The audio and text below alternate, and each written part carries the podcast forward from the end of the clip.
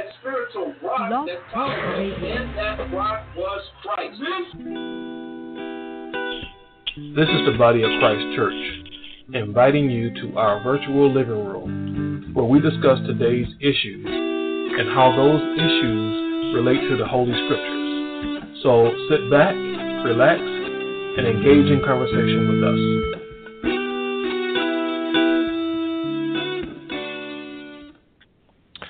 Afternoon, and the Most High, in the name of Christ, bless you. I am Josiah, and welcome to our virtual living room where we examine recent events and other topics as they pertain to the Holy Scriptures. We give all praises to the Most High in Christ, and we give thanks for God's generous mercy, grace, and forgiveness. I'd like to remind everyone that our chat room is open and available for your comments or questions. This week, the title for the show is Predicting the Return of Christ. And um, we have uh, three brothers here in the virtual living room to discuss this topic. Uh, first off, we have our brother Yawanathan. Yes, giving all praise to the Heavenly Father in the name of Christ. As a servant of Christ, I'm glad to be here to teach the doctrine of the true doctrine of Christ according to the Bible as it is written to everyone that has an ear to give understanding, to get understanding of the word of Christ. All right. And uh, we also have our brother Abaja. Yeah, we want to give uh, all praises and thanks to Heavenly Father in Christ for another opportunity to teach His holy word, and uh, we hope that everyone listening will be edified. Back to you, brother. All right. And we also have with us our brother Kazakia. Hey, shalom all. Most High Man in Christ bless all the brothers from panel to the host. It is definitely good to be back and I definitely am looking forward to examining uh, this particular topic and bringing out the edification to our people that will, Lord willing, lead them through repentance. Well, brothers, um, you know, th- there's been a lot said about uh, Christ's return um, over the years and even centuries. Um, there's been uh, a number of predictions and so on and so forth. And uh, you know, there's a lot of things that are going on right now in in this world that people might look to and say, well, these these are signs of the time. So I thought that it might be good for us to kind of discuss, you know, these various predictions and uh, you know whether the scripture actually does give us at least a clue, at a minimum, a clue as to when Christ will return. And uh, in doing my research, uh, you brothers might be surprised about something. Uh, did you know that Christ had already returned? Yeah, Really? right. You didn't know that? You talking oh, about the you're laughing time? about it. Okay. Well, I got a clip about Christ's return. Listen to this clip. He enters this hotel conference room in Hartford, Connecticut with a security team that rivals a head of state. An adoring audience greets him with calls of daddy and sings his praises. Okay, you convinced yet?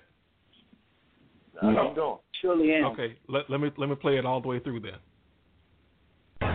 He enters this hotel conference room in Hartford, Connecticut with a security team that rivals a head of state. An adoring audience greets him with calls of daddy and sings his praises.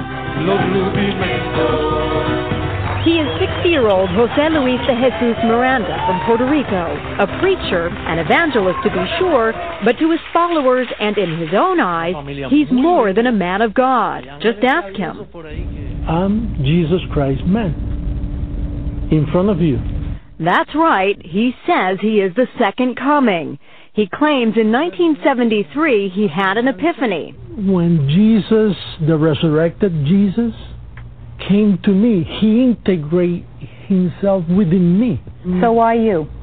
I don't know. In the mid 80s, Miranda started his own ministry called Creciendo en Gracia, or Growing in Grace. It's a religious movement that claims a presence in more than 20 countries, mostly in Central and South America, but also in the United States. From Hartford to his headquarters in Miami, he says there are more than 30 teaching centers nationwide. We don't give membership cards. So I don't know how many I have, but certainly are millions. Every week we, we grow. And with a 24 hour cable channel, netcasts of his sermons and radio programs, Miranda is out to spread the word. Those who believe him, like these followers in Miami, the Son of Man is back! Also embrace his unique interpretation of the Bible. For example, sin no longer exists. God doesn't see you as a sinner.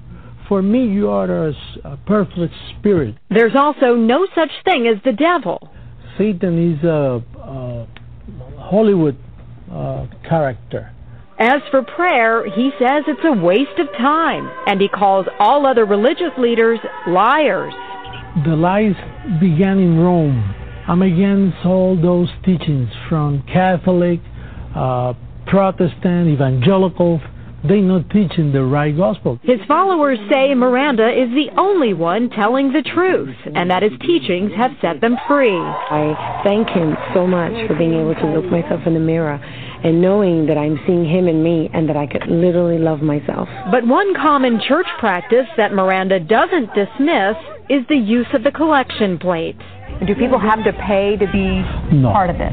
No. They do have we, to donate they they make donations according to the Bible. You know, the tithing. The Bible asks for 10% tithing. Yeah. But your followers do much more than that. Because of the They give their companies, they give their Oh, they give everything. His most generous followers have even given him cars and estates, including a home inside this gated community which Miranda recently sold for close to a million dollars. So you don't have a problem with material wealth Everybody should be rich. One who is giving his share of riches to Miranda is Alvaro Albarracin, a successful web entrepreneur. He says he owes everything to Miranda, and his donations have topped seven figures. I'm putting all my money and heart that this is the truth. But Albarracin's relationship with Miranda has cost him personally. He's estranged from his family. How many years has it been since you've spoken with him? four. Regina Albarracin says her son severed ties after they suggested he was being brainwashed by Miranda and his teachings. It's not healthy for people. It's not good for people. It's not good for families. Many families, he destroyed many families. Other religious leaders say Miranda may be capable of destroying much more. I think any group whose leader says, I am God, and you have to listen to me and follow me because I am God. That group is very dangerous for our society. Father Albert Cutié says he and members of his congregation in Miami have been harassed by Miranda's followers. Well, I think that their tactics are strange. And what I've experienced personally is aggression, screaming. In fact, Growing in Grace admits it has launched a protest campaign against other religions, like this peaceful one in Miami but other gatherings have become more confrontational. Is there any limit to what your followers will do for you? Well, we try to do it very politely. You know, something might get out of hand once in a while because, you know, some people they they fight. You back. encourage that though? I encourage to march for the truth. All this has led some to worry that growing in grace may be a new cult. Growing in grace does appear to fit the primary criteria of a destructive cult. An absolute authoritarian leader, a process of persuasion that can be seen as brainwashing, and then finally, exploitation of the members. If it's a cult, it's the best cult I ever seen a nice cult. I'm proud to lead a cult like this because I'm teaching the truth. All right, brothers. Um, some very, very incredibly important stuff there. And I say incredibly important. One thing that he brought out, he thought that he had uh, at least a million members and and still growing. Say don't keep count, and they are scattered all over the world through the United States, Canada, definitely South America. Um, so, you know, the overriding question there for you brothers, uh, and I'll go to you first, uh, Yohanathan, is, um, you know, when someone is in your face and he's saying that he's Christ. I mean, when I say in your face, I mean this is on the news and he's got all these followers. How do you go about determining whether Christ is, you know, you're talking about predicting the return of Christ. How do you go about determining whether Christ has not already come or not? Well, you go by how Christ um, coming, uh, if he returned or not, by the words that the Christ of the Bible has said to go by. Mm-hmm. Okay. So now, if you look at this guy and you analyze what this guy is saying, verbatim, what he's saying according to the word of the Christ that's in the Bible to see if he is the Christ. I mean, it's it's a, it's a clear cut understanding that this man is full of um, deception and, and deceiving many. Just because he's got a million, that that ain't mean nothing. But I'm gonna I'm gonna go into some things if I may. Saint John. First, start off with the words of Christ. Saint John, chapter five, in verse thirty-nine. He says, "Search the scriptures, for in them you think ye have eternal life." So the eternal life is coming by the way of the Word of God, which is the Bible. Okay, that's how eternal life is coming, and that's the scriptures we got to search from Genesis to Revelation. So it says, "Search the scriptures, for in them you think you have eternal life, and they are they which testify of me." So now, if this man, the Christ of the Bible says, from Genesis to Revelation, testify of the Messiah, when, when he will come, when he came, and then when he comes, the second coming, when he comes. So those are the things that testify of Christ. It says, and they are they which testify um, of me. Okay. now I'm just going to Okay. go to a verse. So, so this guy is saying that he's Christ now, and and and all of that good stuff. He's the Christ of now, and everything. Well, I'm gonna go to the scriptures where it says that, and he says that he's returned, right? So I'm gonna go to Revelation chapter 21 when it talks about this new Jerusalem, this new kingdom, and what the the, the scriptures say of the Messiah, what's going to happen. Okay, Revelation chapter 21. I'm going to read verse three. This is John the Revelator here on the island of Patmos. Revelation 21 3. And I heard a great voice out of heaven saying, Behold, the tabernacle of God is with men, and he will dwell with them, and they shall be his people, and God himself shall be with them, and and be their God. So now the Heavenly Father is going to be amongst the children of Israel. He's going to be their power and all of them. Okay? Now I'm going to read on, verse 4. And God shall wipe away all tears from their eyes, and there shall be no death, neither sorrow nor crying, neither shall there be any more pain, for the former things are passed away. So now, if this man's saying he's Christ, all right, and, and I don't know when this recording was, but I know it wasn't the day because when you turn on the news, you still got. Let's see what the Lord said. When the Lord comes, what's going to be done away with? There Okay, let me let me let me if I can break in just a moment. Let me tell you when the recording was. It was uh, in 2011, and you brothers may not remember it, but uh, we did a, a show on uh, people that were claiming to be Christ, and he was one of them at that time that we uh, Yeah. that was in the show.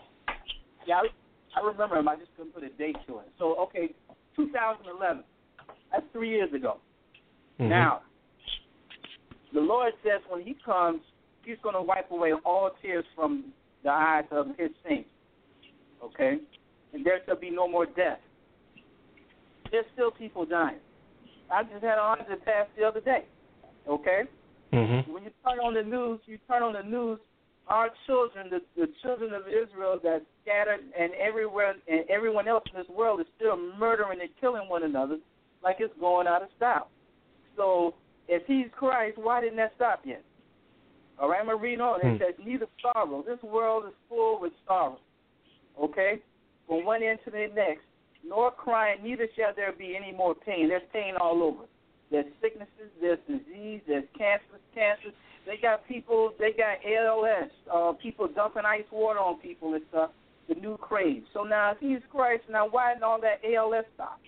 Why didn't all of this pain? Why didn't all this rheumatism, arthritis stop? Why didn't all of these sicknesses, the high blood disease and dialysis and all this stuff, stuff stop? If he's Great point. Great point. All right, and it says, and and um, and the former things shall pass away. So why didn't all this old stuff pass away? So that all of that stuff he's talking is garbage. It, it, well, now, it, one of the signs of Christ's return is there's not going to be any more sin, right? right. Right. He And said then- that, he said that sin don't exist anymore. Okay. So now when we look into the sin of this Bible, we know that ain't so because it's, it is pornography going on as we speak. That that falls in the line of fornication. So I don't know where he's getting this stuff anyway. He just think the whole pornography um, industry just stopped in 2011. Get out of here. And, and also Revelation.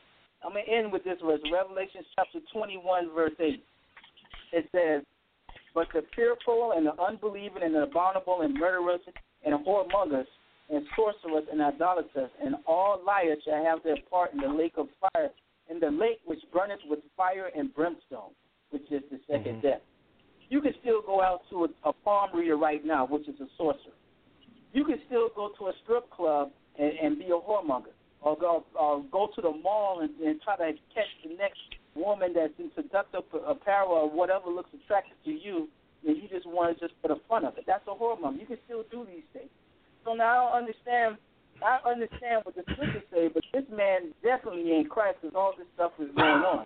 And the scriptures say when Christ comes, all of that's going to be done away with. So whatever he's talking about is not of the scriptures. This man is a deceiver.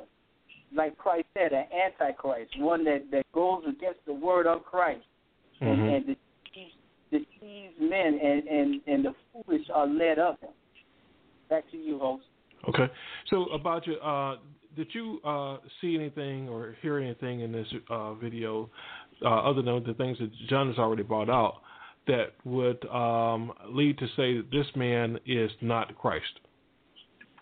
Well, one thing he did say that was actually true, and that was uh, going into how he was going into different denominations and how all of those things are a lie. That's actually a true statement, but because you don't you won't find those things in the Bible.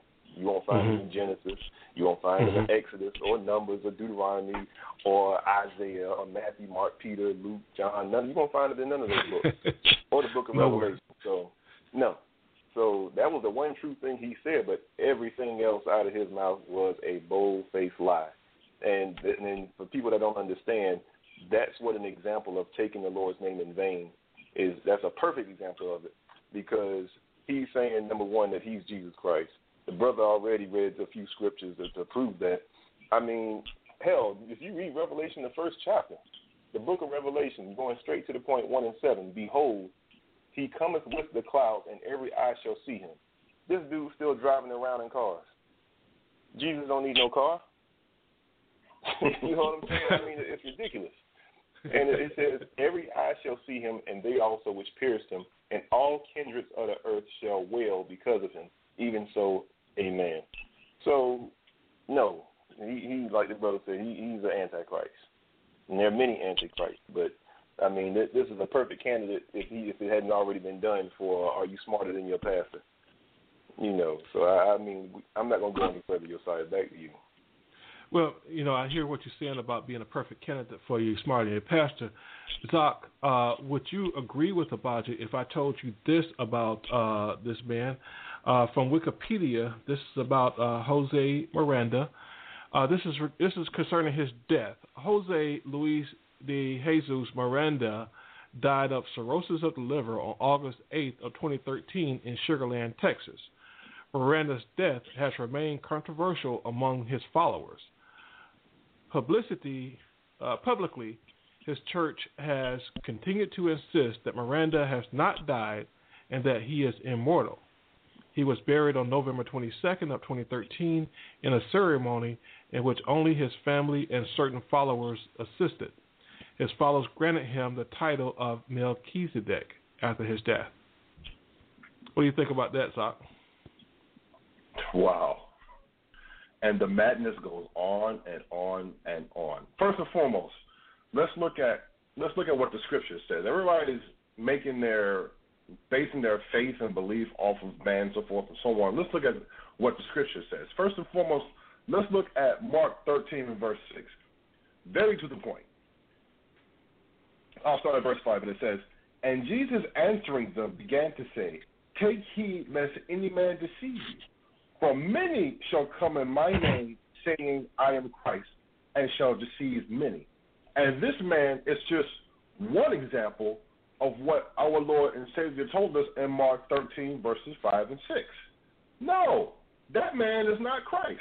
When Christ, the true Christ, died, he was buried in the earth three days and three nights, like the sign of Jonah that he already prophesied about concerning his own death. This man died when? Back in 2013. That's We're correct. in now 2014. So more than three days and three nights have passed since this man's death. When Christ was buried, he was buried in the earth three days, three nights. After that, he came. He, he came. He, uh, good gracious, you know, Mama is way ahead of me. But after that, when he when when when he was uh, please bear with me because I'm looking for the word. I'm looking for the word to make sure I say it correctly. Mm-hmm. When he arose from the dead, thank you very much. When he arose from the dead, that was it. There's no more death for Christ. But yet we have this man here who claims to be Christ, died here again back in 2013, and has been dead since then, ever since. Now, I also wanted to read Luke chapter 21 and verse 8 again, which basically says the same thing. And he said, Take heed that ye be not deceived, for many shall come in my name, saying, I am Christ, and the time draweth near. Go ye not therefore after them. So Christ was already warning our people back then that there were going to be, like the brother you went up and already stated, antichrists. And these antichrists that are now in the earth, or that have been in the earth since since the time of Christ, were going to draw people after them with their with their many enticing words and enticing speeches. Don't go after those persons. Now, I would also like to read uh, in the book of Acts, starting at Acts chapter one, verse six, and the point is in verse uh, eleven about the true coming of Christ, or the coming of the true Jesus Christ. That is the Jesus Christ of this Bible. So now I'm going to read Acts chapter 1, starting at verse 6, and the point is in verse 11. And it says, When they therefore were come together, they asked of him, saying, Lord, wilt thou at this time restore again the kingdom to Israel? That's something within itself, which is enough for another conversation, for another blog show at another time. Verse 7. And he said unto them, It is not for you to know the times or the seasons which the Father hath put in his own power. But ye shall receive power after that the Holy Ghost is come upon you, and ye shall be witnesses unto me both in Jerusalem and in all Judea and in Samaria and unto the uttermost part of the earth. And when he had spoken these things, while they beheld, he was taken up, and a cloud received him out of their sight. And while they looked steadfastly toward heaven as he went up, behold, two men stood by them in white apparel, white apparel, excuse me.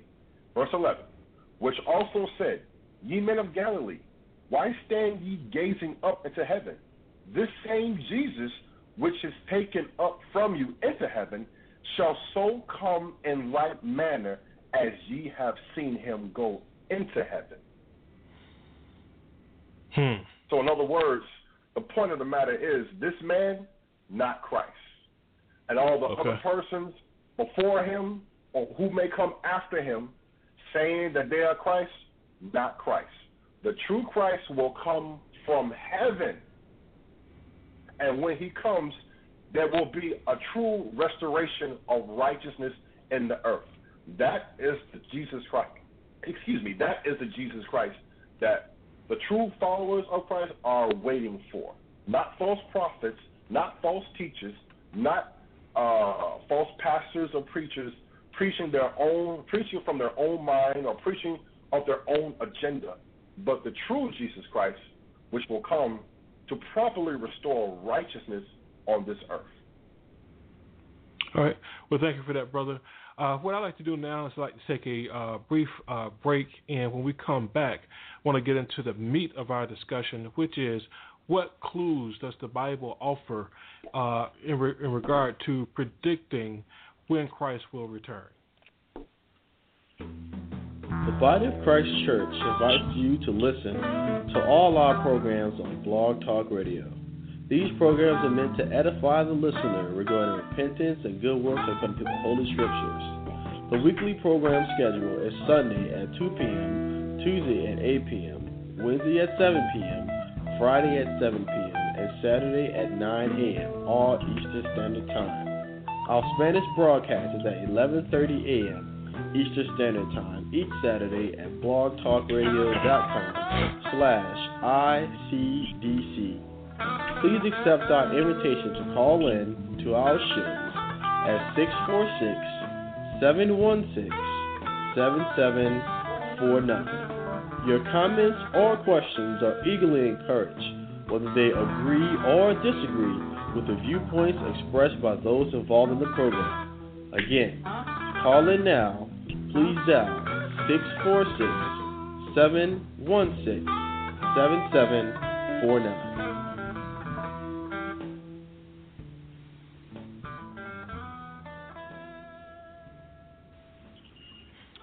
Okay, we are back and we are discussing uh, predicting when Christ will return.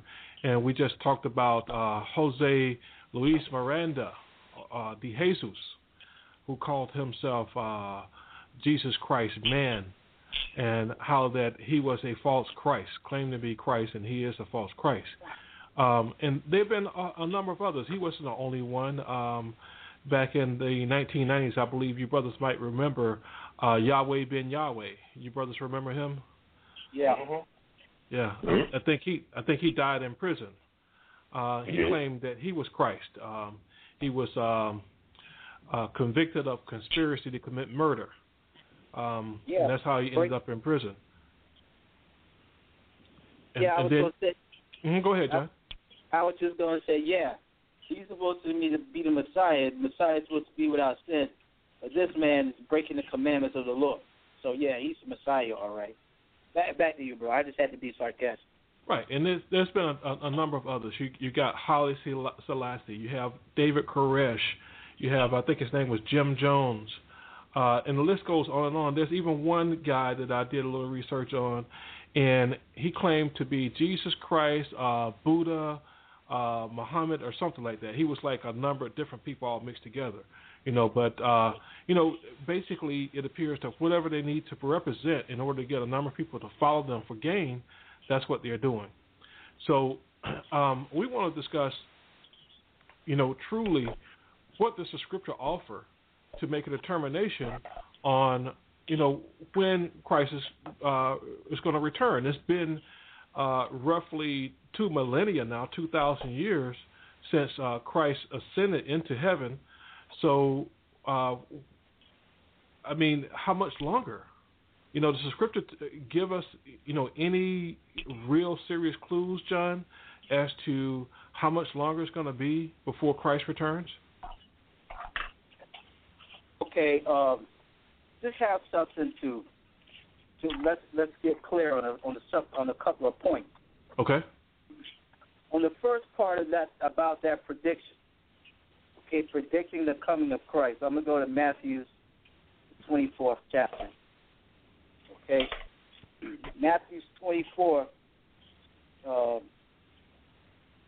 verse 30, uh, I'm going to go straight to the point, verse 36. On the, just, just get a clear understanding on the predicting uh, from the aspect of, okay, a time and a date and an hour of a day, let's see what we can come up with by the words of Christ, Matthew 24, in verse 36. This is what Jesus said. He says, But of that day and hour knoweth no man, no, not the angels of heaven, but my Father only. So that day and hour, Jesus and Christ himself don't know Jesus Christ. The Son of David himself don't know. Mm-hmm. The angels, the archangels, Michael, uh, Michael, and the rest of the angels, none of them even know. Okay. So now, and as for us, Christ says the servant is is, is not above his master. Okay, and so now how are we we the service of Christ? There's no way even us that we should pinpoint a time and date. Okay, so that that that part of it is done away with. So Okay, now, to just just to be really clear, John. Okay, Mm-hmm. this says day and hour. What about a year, or maybe within a few years or a decade or so? Is is it possible to narrow it down like that? you, you can because I mean year, years and and years and decades all add up to a a, a summation of days and hours. It takes so many hours to make a day, so many days to make a year, so many years to make a decade. So even in that perspective, we're not we're not we're not going to pinpoint like that. You know, we're not like we're going to pinpoint a birth. Say your dog has is about to have puppies, and you're gonna we're gonna pump, are we gonna um, calculate the, the hour which this base, this cow or horse goes into labor. It ain't it ain't happen like that with the the day of the heavenly Father. But you you can you can say you know you, you know what the gestation period is for a dog to have puppies, and you can say, well, you know, the gestation period is six months. You said, well, six months from now, we, you don't know exactly which day, but somewhere in that vicinity, this dog is going to have puppies, right? Right. But not not to equate the the, the, the Lord of Lord Kings and Kings date back with that. But if we go by what the words of the Messiah said, he gave us parameters. He gave us instructions. Okay, he gave us instructions. All right? And um understanding there are times, end times and, and things of that nature. Um just to get to a point, Hebrews chapter one. Hebrews, let me get there. Hebrews chapter 1. And I'm going to start with uh, verse 1. Okay? Now it says this. And I'm going to read, uh, might read verse 2 as well. Hebrews 1 and 1 says, God at, sun, at sundry times and in divers manners spake in, in, time past unto the fathers by the prophets.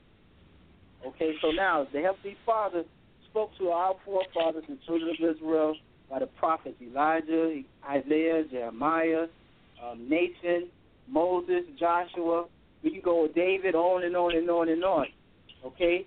But now verse 2 says this, hath in these last days spoken unto us by his Son, whom he hath appointed heir of all things, by whom also he made the world. So in the last days now, by the word of the Heavenly Father, the Messiah has came. So the last days came since he became what? Came up, became a child, became a man, and he went out and taught what? He, he went out and said, "Repent, for the kingdom of heaven is at hand." From that time on is what was the last date. So now we understand that there's, there's different time parameters and stuff. Okay, and then also just one more thing. he says this. He says uh, he told us to watch and, and do the work. And um, in Matthew's back to Matthew chapter 24, in uh, verse uh, uh, let's see, it says uh, here it is. Matthew 24, verse 46, he said, Blessed is that servant whom his Lord, when he cometh, shall find him, find so doing. Doing what? The works and instructions that Jesus Christ, the Messiah, said. So Mm-hmm. now we understand that just Christ's gospel began the last days, and like you said, in 20, 2,000 years or so, okay, that's going on. Right, and then we all understand also that Christ Himself, neither the angels even know, but the Almighty Most High knows. And then from that point, we got to be as servants of Christ and repent, get ourselves together, and hopefully, by the judgment of Jesus Christ, we've earned the right to enter into the kingdom of heaven with no pain, no sorrow, no death, and all wickedness is done away with. But on this side, we got to purge ourselves. And, and just one more thing, say. Um, Isaiah 55. Mm-hmm. Because there's, there's, there's, a, there's a level, there's a date, and there's a date that the Almighty knows, and the Almighty knows only. And when that day comes, He's going to tell the Christ of the Bible, which sits on the right hand of the Father as we speak, go and set that kingdom, go collect my saints, subdue all wickedness, subdue all um, abominations, okay, and you know, and all this stuff that you see in the world going to go on in the kingdom. But but we don't know that day because we don't sit in, in the, the thoughts and the mindset of the Heavenly Father, as it says in Isaiah 55 verse 8. It says, "For my thoughts are not your thoughts, neither are your ways my ways," saith the Lord. So the way the Most High think, we don't have nowhere near the the um, comprehension, the understanding of what the Heavenly Father wants. Mm-hmm. Okay, verse 9 it says, For as the heavens are higher than the earth, so are my ways higher than yours, and my thoughts than your thoughts. For the Most High's ways and thoughts and the things that He wants us to do, it's just better that we just we just start to do them because we can't even conceive and think on on the wisdom. I mean, can we go measure fire? Can we go measure? Can we go? Can we go number the the the sand of the sea? You know, can we go out? Can we go out and, and measure the breadth and the height of this world? No, but the Almighty can.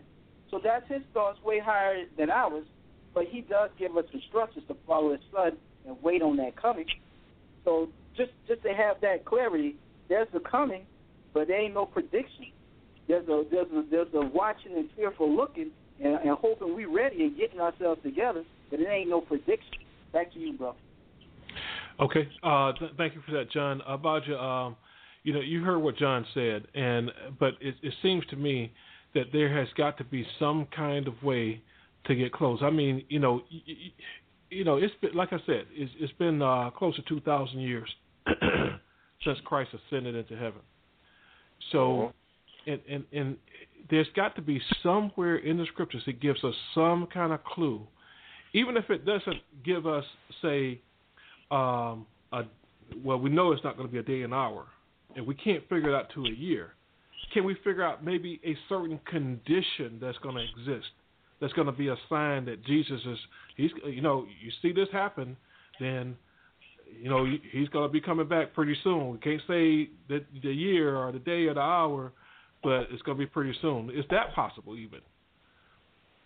Well, he started out. You can search all throughout the Bible where you know hints are given as far as you know well what's going to be going on when the Lord returns. Um, mm-hmm. I want to start in in the book of Matthew. Go back to the book of Matthew in chapter 24, because um, the Lord speaks throughout that entire chapter about the state of the world. You know, just one aspect of it. You know, when He returns. Um, I'm gonna start at uh, huh. Here we go. Matthew 24 and three uh, it says, and he sat upon the Mount of Olives. The disciples came unto him privately, privately, I'm not privately, because it says that in another scripture, but came unto him privately, saying, Tell us, when shall these things be, and what shall be thy, the sign of thy coming and the end of the world? Because that's right. basically what you're asking, right? That's a direct right. question. This is a direct question. What shall be the sign of thy coming and the end of the world? Okay, because a couple of verses up, he had actually gone into the destruction of the temple in Jerusalem, which actually happened in uh, 70 AD when uh, Rome besieged it. So, verse 4 And Jesus answered and said unto them, Take heed that no man deceive you. For many shall come in my name, saying, I am Christ, and shall deceive many. Mm-hmm. Now, that's not a recent occurrence. That happened during the time period of the disciples. And you can read about that in Second Peter where he talks about Jannes and Jambres. Okay.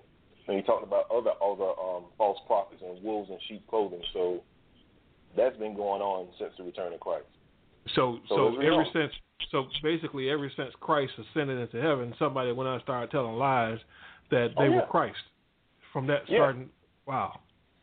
Yeah, because uh, so this guy Jose Miranda, it's the last. it's one of the last of a long, long list of false Christ, false messiahs. He, he's one of many messiahs he, he's one of many in a long chain. You know, he's just another link. It was many before him, and there's going to be many after. Okay, so, this is interesting. Let's read on in, in the 24th chapter.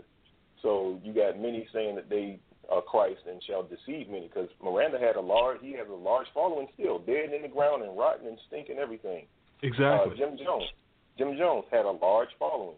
Yahweh Ben Yahweh had a following. You had uh, just recently, the last couple of years, uh, a guy by the name of Harold Camping.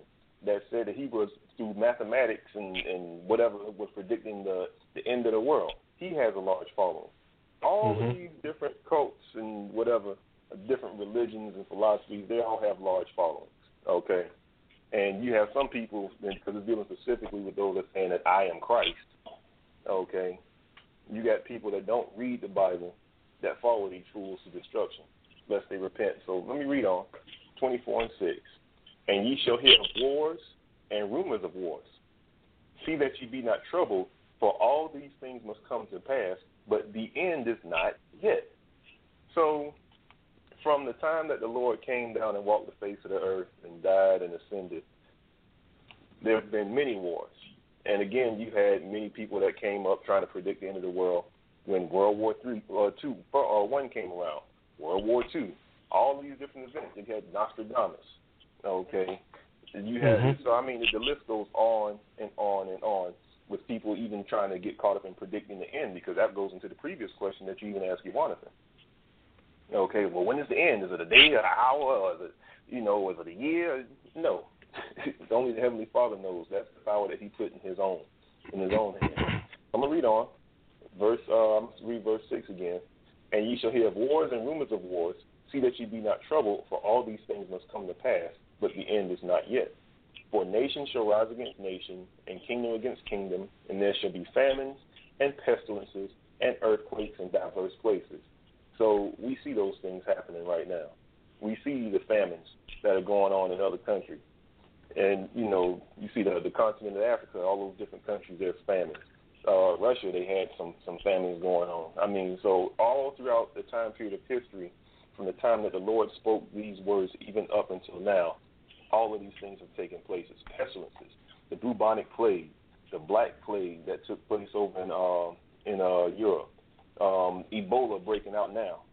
Okay, Mhm. all of these things that are still happening, earthquakes in diverse places.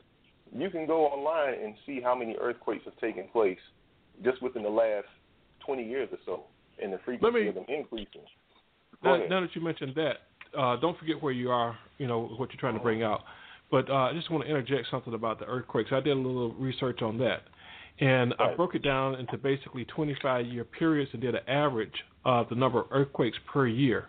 So starting with uh, 1900 going through 1925, it averaged 30 earthquakes per year. From 1926 to 1950, the average went up a bit to 41 earthquakes per year. And then from 1951 to 1975, it went up again a bit to, to 65 earthquakes per year. And from 1976 to 1999, it went up yet again to 113 earthquakes per year. And then uh, from the year 2000 up until this current year, the average is up to 151 earthquakes per year. So it, it's jumped from 30 to 41 to 65 to 113, and now an average of 151 earthquakes per year.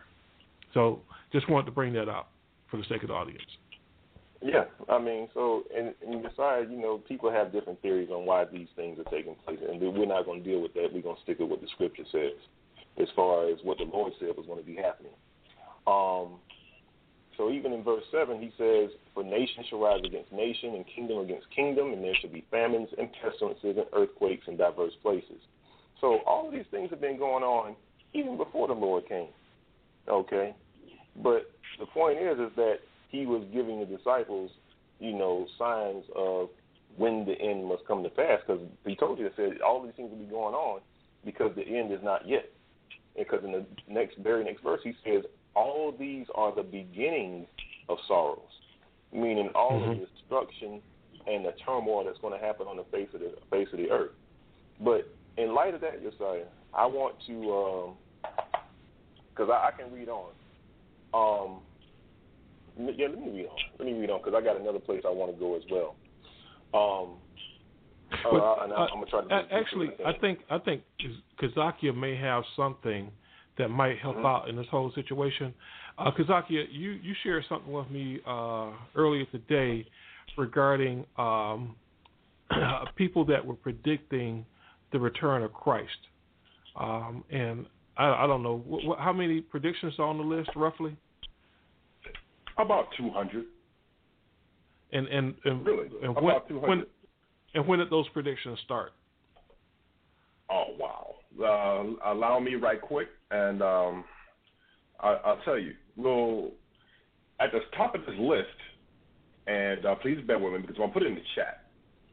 This is from www.bible.ca forward slash predatesettlers uh.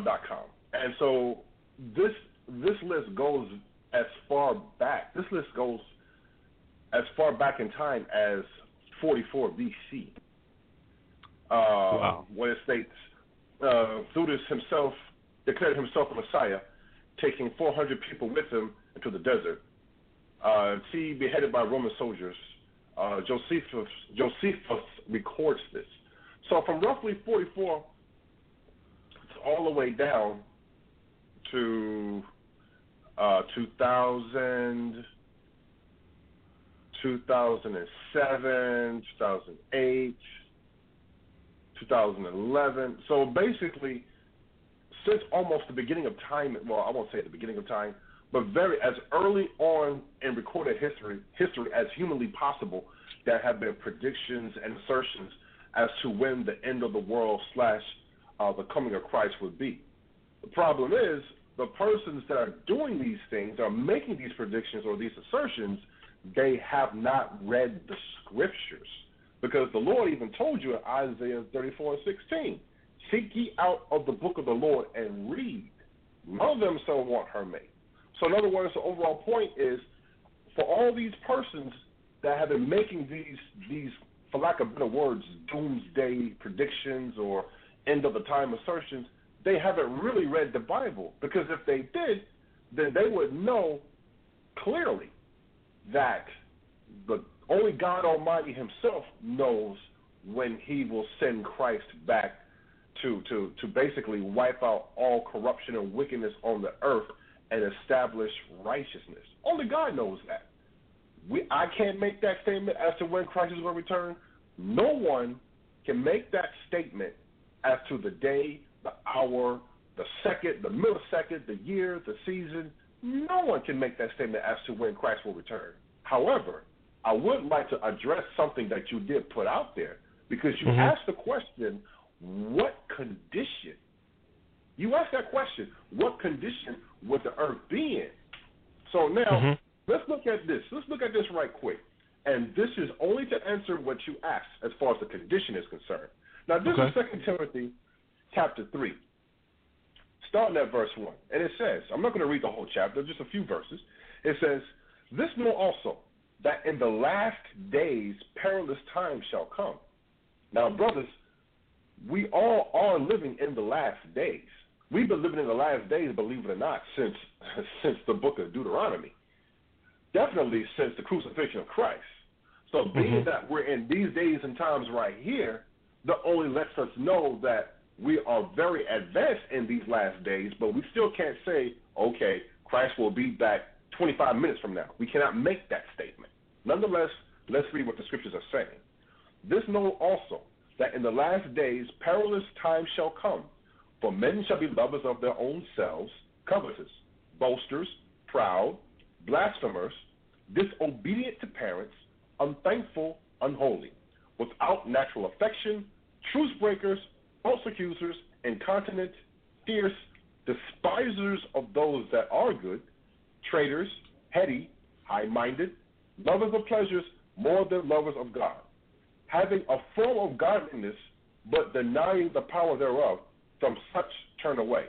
But the, the point was in verses 1 through 4. Right about now, the days and times that we are living in are ripe for the conditions that you are asking about that the scriptures are describing. We're living in the days and times where men are definitely lovers of their own selves, covetous, boasters, proud, blasphemers. I mean, how long ago or how many times do you look up either on the internet or you listen to the radio and which you have children being disrespectful and disobedient to parents? How many times have you looked up on the internet or you read in a newspaper or you listen to the radio in which you hear about uh, uh, children murdering children or men murdering men or, or just murder, period, going into that without natural affection, truce breakers, false accusers, and continent. How many times have you read in the newspaper or listened on the radio or, or, or, or when you've heard about uh, despisers of those that are good? Let me give you an example of that. We're, we're sitting and we're talking about uh, uh, the coming of Christ, but how many shows have we done in which we talked about how the Lord God Almighty feels about persons who practice alternative lifestyles such as homosexuality or lesbianism, so forth and so on, and now that's considered hate speech, whereas once upon a time that was that was definitely shunned upon by society. So now, in other words, what I'm trying to say is where we where we are in time, we is right for the conditions in which Christ could return at any time. However, I need to go back to Matthew the 24th chapter because there was something very, very, very important that uh, that that needs to be brought out. And this is Matthew chapter 24 and verse 42, where Christ says, "Watch therefore, for ye know not what hour your Lord doth come. But know this, that if the goodman of the house had known in what watch the thief would have come, would come, excuse me, he would have watched and not, excuse me, and would not have suffered his house to be broken up. Therefore, be ye also ready, for in such an hour as ye think not, the Son of Man cometh.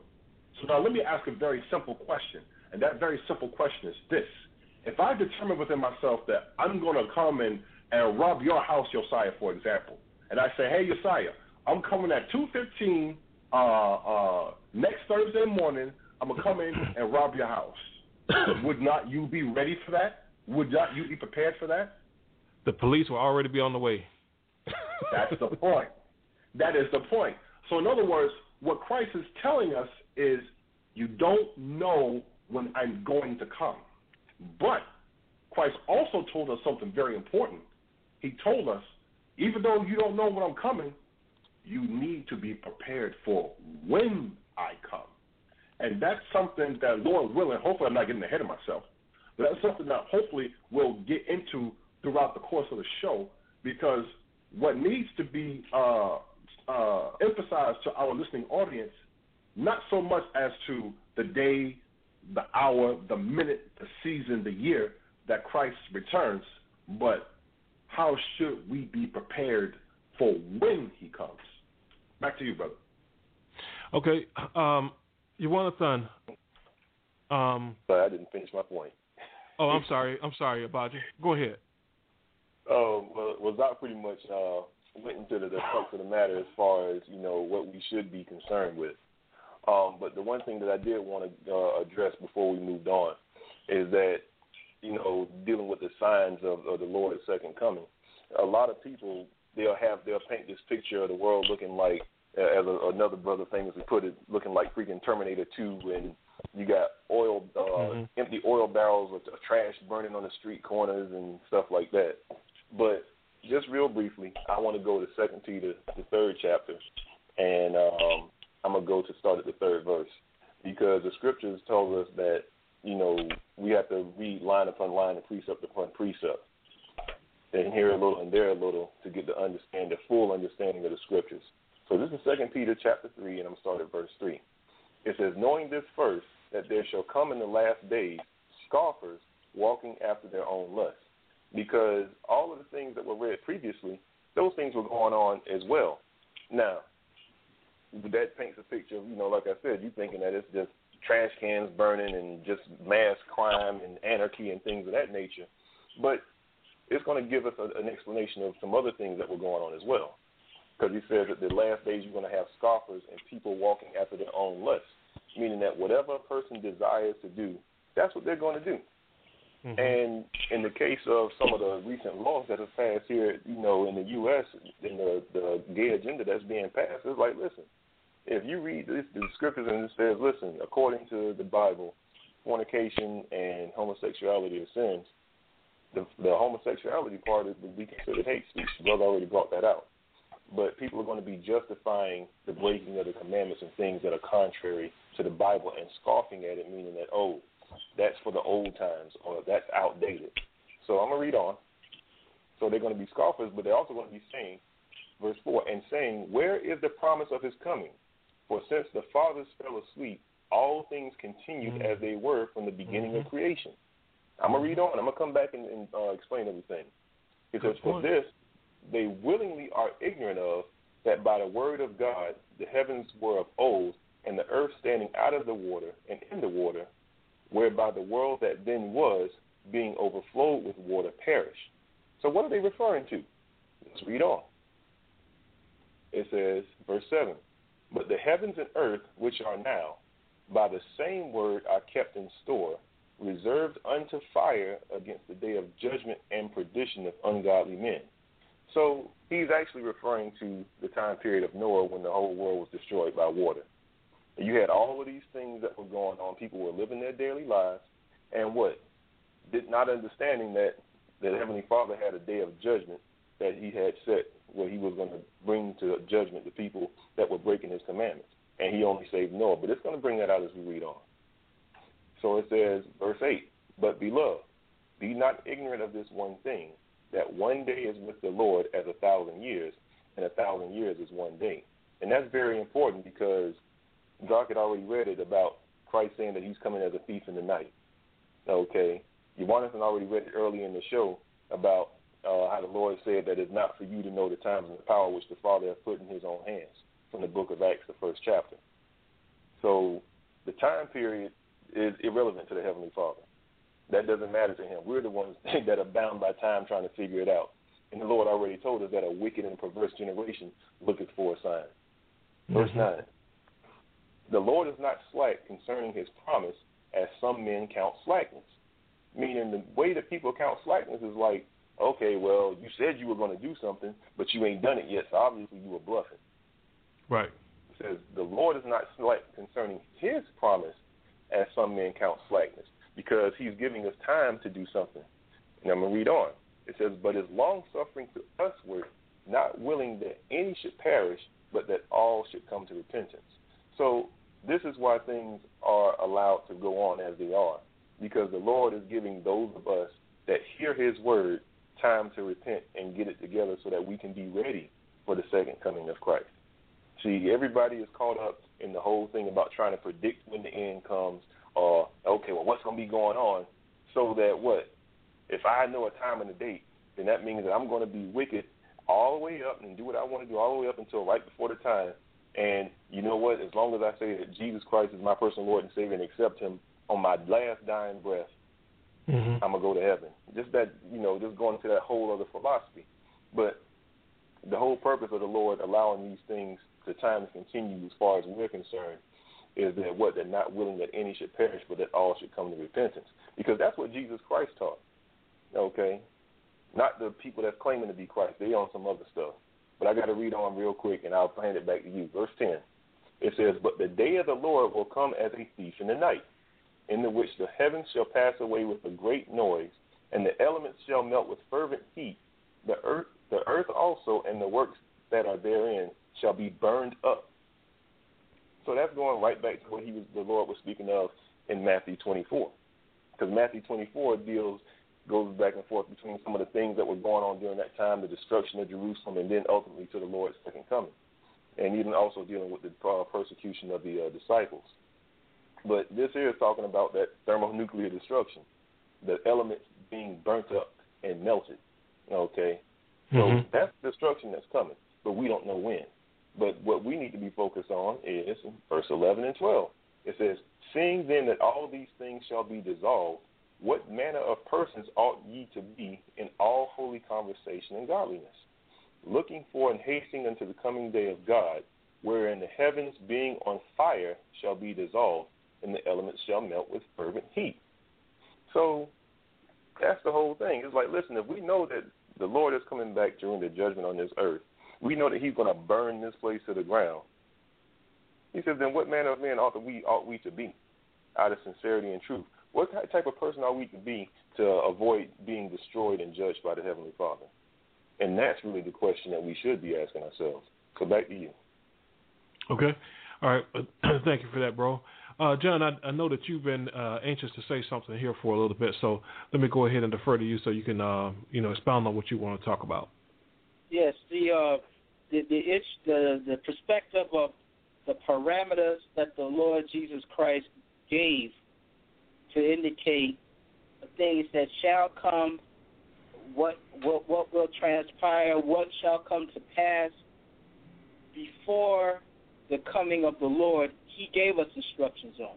He, when you can specifically, we can read Matthew the 24th chapter, okay, and Christ gives an outline of things that shall pass,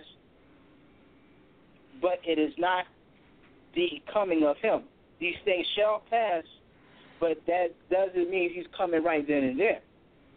But as one of these verses, he he laid out for the followers of Christ to understand okay, for the servants of Christ, for the apostles and disciples of Christ. As we claim, the brothers here on this panel, all of us claim to be servants of the Christ of the Bible. Certain things that he gave and said. And one of these things he said is in Matthew 24, verse 14. And I'm going to read it. Matthew 24, verse 14, Jesus says this. He says, In this gospel of the kingdom shall be preached in all the world for a witness unto all nations, and then shall the end come. Now, this is a very important verse, okay? Because I'm to go back into it and, and let's analyze what Christ is saying. At the beginning, he says, And this gospel of the kingdom shall be preached in all the world for a witness unto all nations. So the gospel of the kingdom shall be preached what gospel? You got many of philosophies. It ain't that that fruit loop um, hin, um, uh, philosophy stuff that they're going. You thinking that this world is going and we're going in the name of Christ and we're going to teach God everywhere and all this stuff here. And with these um, impossible, these new, um, these new um, revised Bibles that's got the verses missing out of it and everything, these new NIVs and stuff, that ain't that ain't the the, uh, the gospel of Christ. Okay, the gospel of Christ is what the Lord says in the in the verses of the Heavenly Father's Word, the book, the Bible. Okay, so now, what what what are we talking about here when we said this gospel? The things that Christ lined out. Number one, he lined he lined out repentance. Okay, and then we're gonna go into. I just want to go into some points. But I'm to read this verse again. It says, And this gospel of the kingdom shall be preached in all the world for a witness unto all nations, and then shall the end come. So everyone sees, you see, you turn on the TV, different nations, everything, this whole world, they know about Jesus, but they don't know about the, the true gospel of Jesus. So now I'm going to just read some things that Christ commanded. Okay? I'm going to go to Luke chapter 24, verse 46. Okay, because it's not, oh, know the Lord, oh, accept the Lord, oh, just say to the Lord. That ain't what Christ said. It, this is what Christ said. Matthew 24 in verse 46. It says, I'm sorry, Luke. Luke chapter 24 in verse 46. Okay, let me get there. Here we go. Luke 24, 46 says this. And he said unto them, This is Christ speaking. Thus it is written, and thus it behooved the Christ, and, and thus it behooved Christ to suffer and to rise from the dead the third day, and that and that repentance and remission of sins should be preached in His name among all nations, beginning at Jerusalem. So we're going about teaching repentance to anybody who has to hear, to anybody who wants to hear, in all nations. And that repentance is to stop breaking the Heavenly Father's law, statutes, and commandments. Stop breaking the commandments and begin fearing the Lord by the example that's in Christ. That's that's the repentance that we're talking about. That's the repentance we're going around saying, stop, stop being a whoremonger, stop being a fornicator. You got you got people that's calling themselves ministers that's talking about women don't wear panties so the Lord can see up under your dress and get the spirit and all this stuff. That ain't what we teach. You. That ain't what the Christ of the Bible is speaking about. Mm-hmm. The Christ of the Bible talking about. Look, stop, stop on these idolatrous days. Okay, stop, stop, stop with the the, the um, Easter's, the Mother's Days. We got shows talking about is your past pastor teaching you the truth to show the people, look, that garbage which they speak it ain't what Christ was was talking about.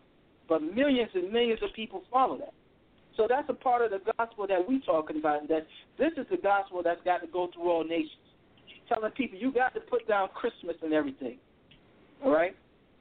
Um, I'm going to go to another one, Luke, chapter two, and uh, verse uh, 25 to 26. Why I'm going here? Because at this time Christ was was a child, but but there was a righteous man on this earth that the Heavenly Father um, gave understanding to about the, the the Messiah Christ. Even then, just like the prophets knew the, the the Messiah shall come. Well, it was one the Lord put at a certain particular time.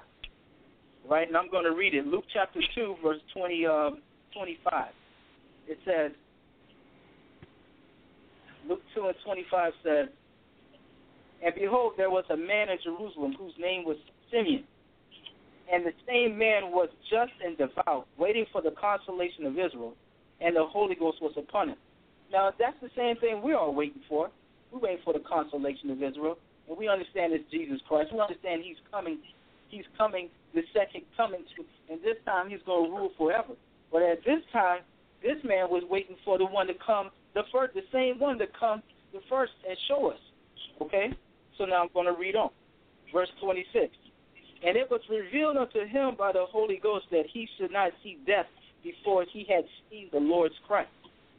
All right. So now, and throughout when you read this chapter, he went to the baby and, and whatsoever picked him up and all of that. But understanding the Lord gave him this Holy Ghost, the understanding that look, you're not going to see death because you're such a just and devout man until the, the child Christ comes. But now let's see what his instructions was to Joseph, his father, and Mary, Jesus Christ's mother, okay, of the line and lineage, the lineage of David, seed line of David. So now in uh, Luke chapter 2 and verse 34, this is what Simeon told the, the, the parents. Luke 2:34 says, And Simeon blessed them and said unto Mary his mother, Behold, this child is set for the fall and rising again of many in Israel, and for a sign which shall be spoken against. So, life and death is in Christ, okay? And for a sign which shall be spoken against. People are either going to go yea with Christ or nay with Christ, and it's the same thing now, okay?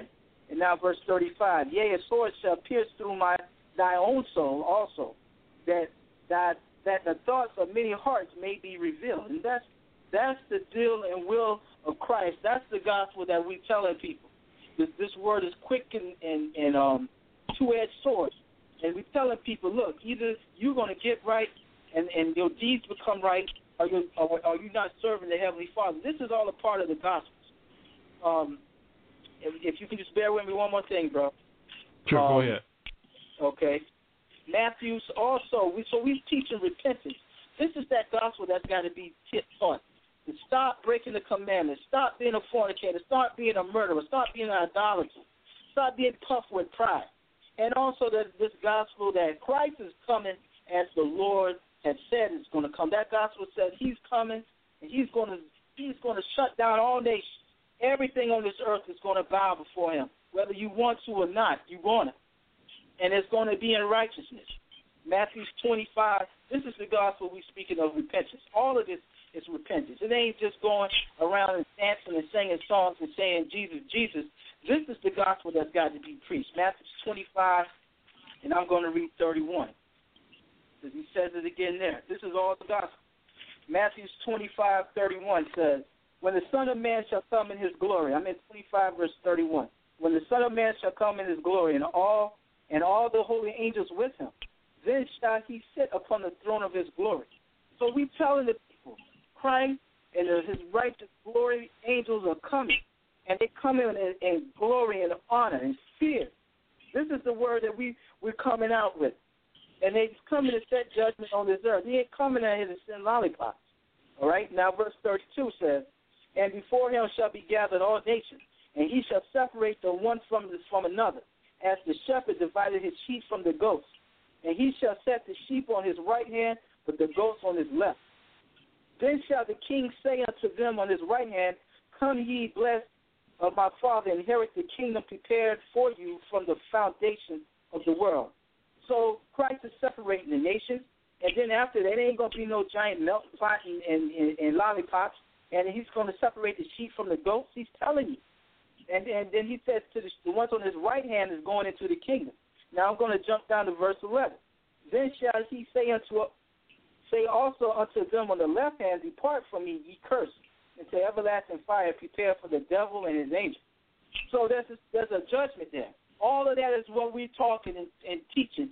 This is the gospel. This is the true gospel of Christ. Repentance, Christ coming again, destruction, honor, and glory is given to the Son of, of uh, David, Jesus Christ, the one that sits on the right of the Father, waiting until the Heavenly Father commands him to go and do it.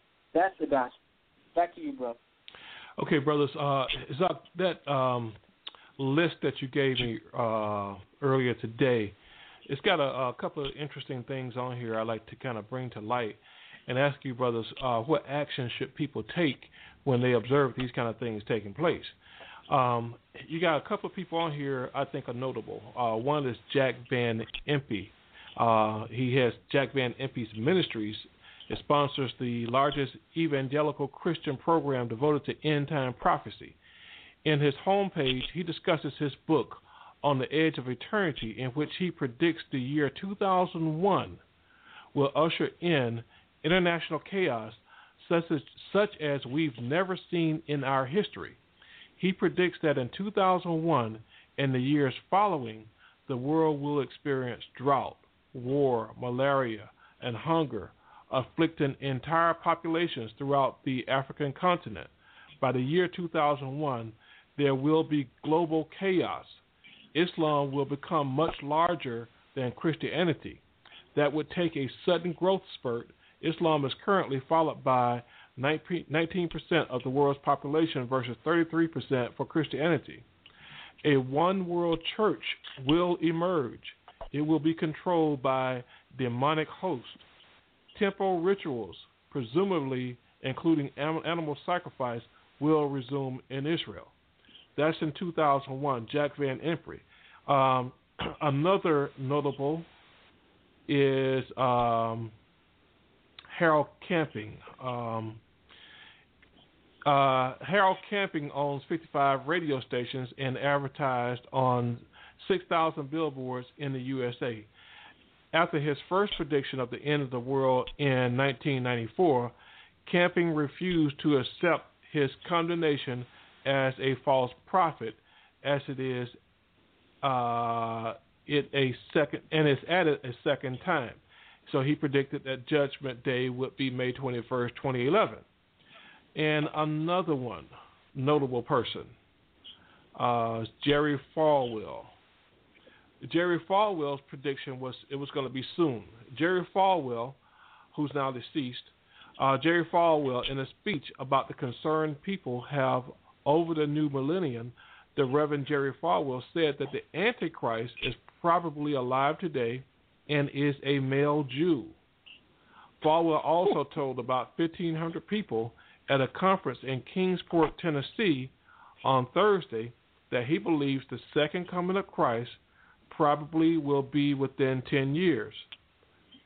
Um, and that was uh, this was came from a publication of Associated Press on January 15, 1999. So these things that these men have predicted, we obviously now, all these many years after the dates of the predictions, know that these things did not come past. What does the scripture say that you are supposed to do uh, whenever you uh, encounter people like this? Okay. What do the scriptures say that you're supposed to do? Let's go back. I want to go back to Mark. I'm going to go back to Mark chapter 13. Please bear with me a second because I'm getting it right now. Mark chapter 13 and verse 6, where it says,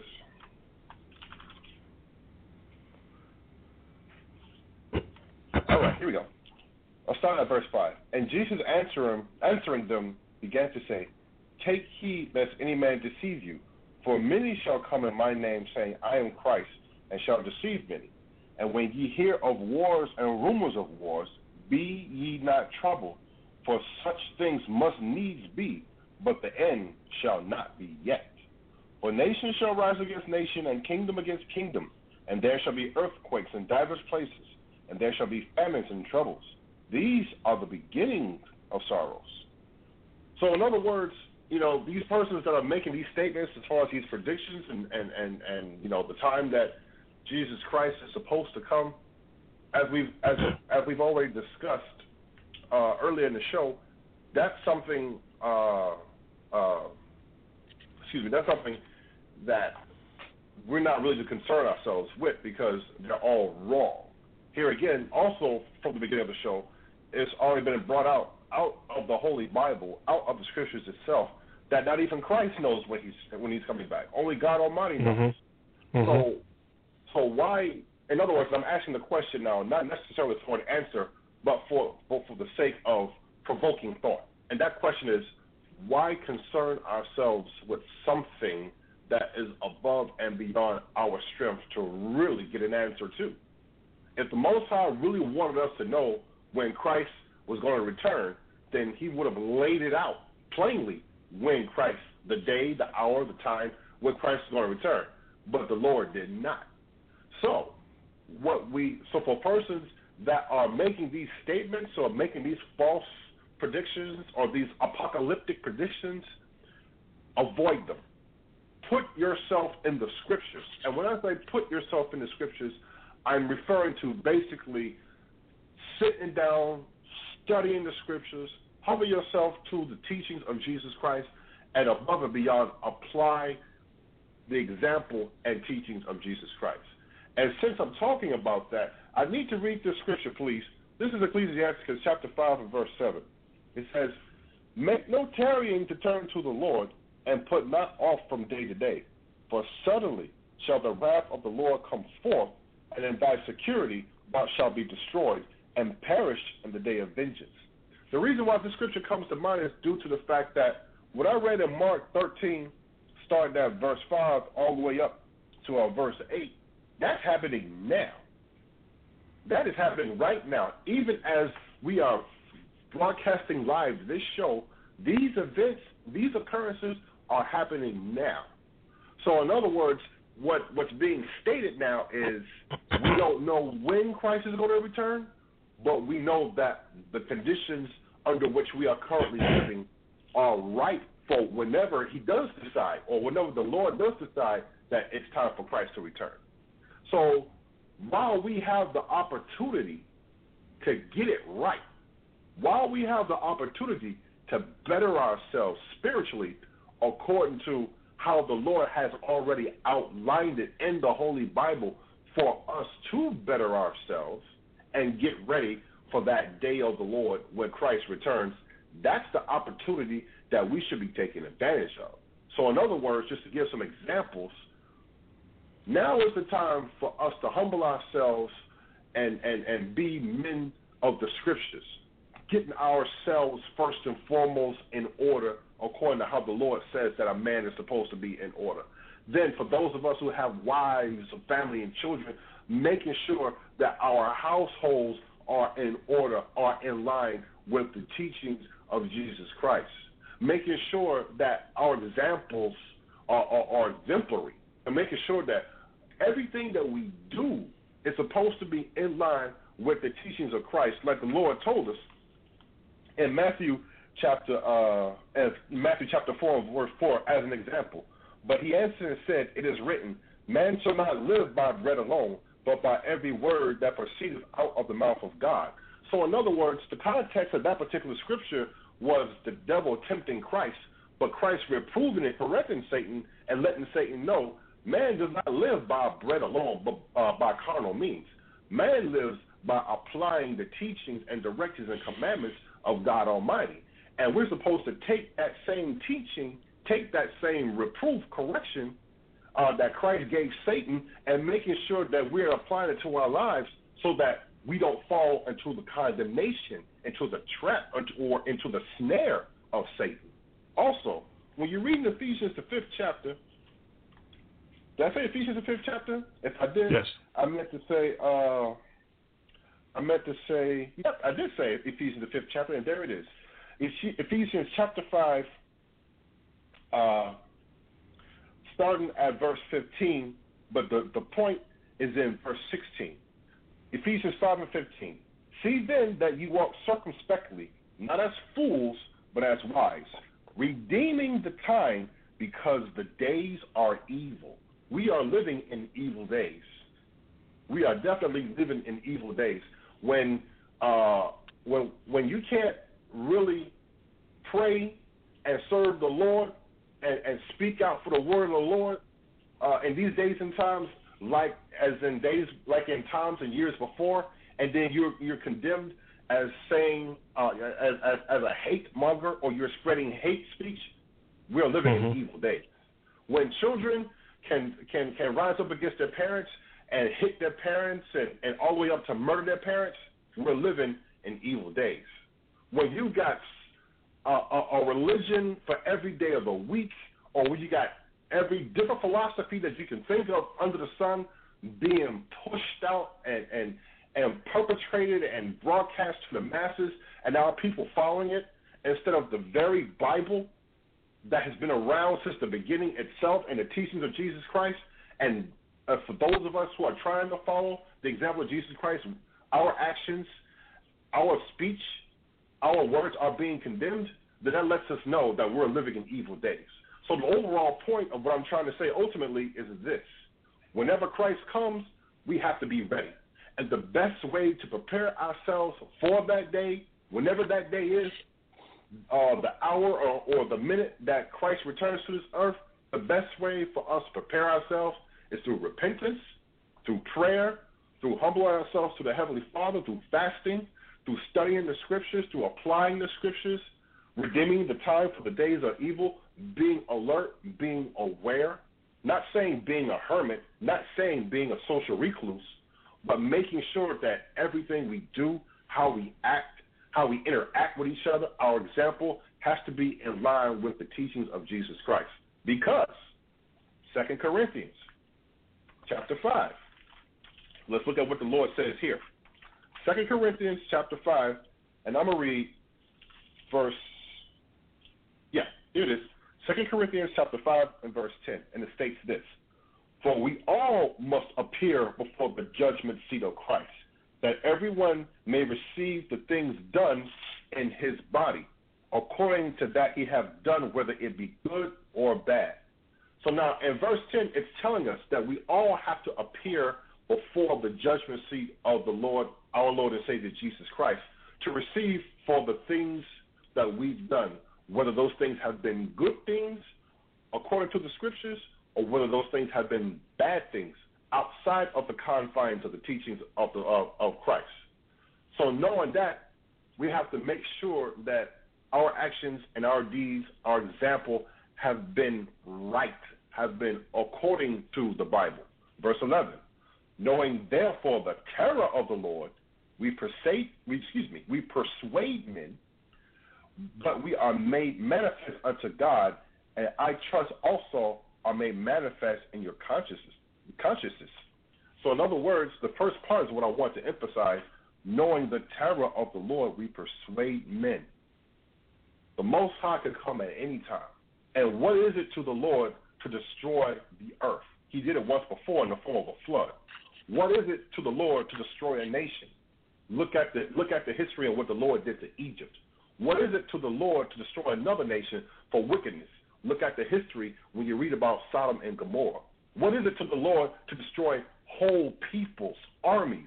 Look at that. Uh, look at the account of it in the scriptures, in which the Lord sent an angel, and that angel wiped out and obliterated 185,000 men. What is it to the Lord to do that? It's nothing. So that being said, we have a myriad of examples of the terror of the Heavenly Father. So, knowing these things, why not prepare ourselves for that day of Christ by humbling ourselves and making sure that our actions and our words and our deeds are in line with the teachings of our Lord and Savior Jesus Christ? All right, thank you, brother. That uh, sounds like a uh, summation there. So let me go to Abaja and Yawanathan. Uh, Abaja, uh, any final parting words uh, that you'd like to share with the audience? Oh yeah, just very quickly, Josiah. Um, two things. It says, um, that's crazy. I just had it. um, Matthew 24 and 27. Just very briefly, it says, "For as hold on, you know what? Go to your Jonathan first till I get myself together. Okay. I'm having a technical difficulty here. All right, Yawanathan, any uh, parting words for the audience? Parting words? Oh man, you're already there. Okay. Um, you know, Uh, unless, I mean, if you if you have something else that you want to bring out, then then by all means, you know. Yeah. Okay. Um. Uh, what I wanted was I heard earlier uh, what you were saying. I heard some keywords I heard over and over were like antichrist, antichrist. All right, antichrist want to come and all this stuff. You hear people speak of this stuff, but is that stuff validated in the Bible? So now, when we pull the scriptures, chapter and verse, we we're going to go to the ver- I'm going to go to the verses that speak about this, because a lot of people think that this antichrist. Some people even think it's the President Obama and whatnot. You know. So now I want to go to the to the word of the Heavenly Father. I'm going to go to first Epistle John chapter four, and I'm going to speak that uh, in uh, verse three. First John chapter four verse three. It says, "And every spirit that confesses not that Jesus Christ is come in the flesh is not of God." So now you have a lot of people that are going about. Um, got a lot of people going about and saying how Christ is, what He is. But here the scriptures is, defining if anyone comes and confess that Jesus Christ is not come in the flesh, is not of God. Meaning He didn't come on this earth with a fleshly body, with a fleshly mother, with a fleshly father, with a fleshly lineage. That's why they keep calling it. That's why Jesus Christ Himself says, "I'm the Son of David. I'm the Son of Man." Okay, He came to show us the will of the Heavenly Father. He's the Son of the Heavenly Father, but came through the lineage of David. Okay, so now it says, "And every spirit that confesses not that Jesus Christ is come in the flesh is not of God." And this is that spirit of Antichrist. So with every time someone denies, oh no, he couldn't have been like us, he couldn't have been like us, that's actually the spirit of, of Antichrist. He he he he he wasn't made like us. Many scriptures say he was made to give us an example. He was made for our for our he took on our he took on our transgressions. Okay? So now something's wrong. The thought anybody that comes with that stuff, it ain't just one person being an antichrist. There's many antichrists. And it goes on. It says, "And this is the spirit of antichrist, whereof you have heard that it should come, and even now already, already it is is it in the world." So, even back when John wrote wrote this this letter, it was already in the world. How much more now has it been multiplied, compounded, okay, and quadrupled over now? Until now, we got all of these different philosophies, and that's that's why Christ always said. I'm, I'm gonna go to a verse in Matthew 24. Jesus always he said this in Matthew 24, where he told them about when they came to him and asked him about the end time. Okay, in Matthew 24, and um, verse three, it says. And as he sat upon the Mount of Olives, the disciples came unto him privately, saying, Tell us, when shall these things be? And what shall be the sign of thy coming and the end of the world? So they was they was asking just like how we're discussing now, but they want to know from the Messiah himself, when will the end of this wicked, corrupt, demonic world come to an end?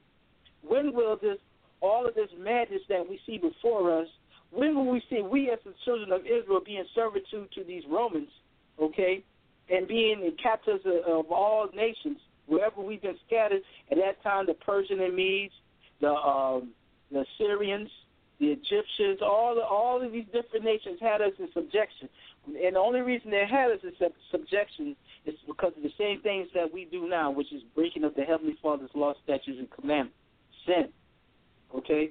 But now, let's go to the point that we're speaking of in verse 4. And Jesus answered and said unto them, Take heed that no man deceive you.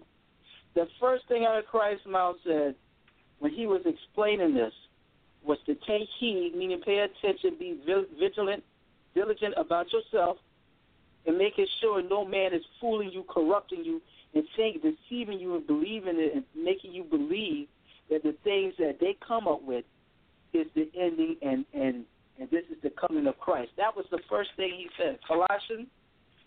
I'm gonna go to Colossians now. Okay, Colossians chapter two, and I'm gonna go to verse uh, verse uh, I believe it's verse eight once I get there.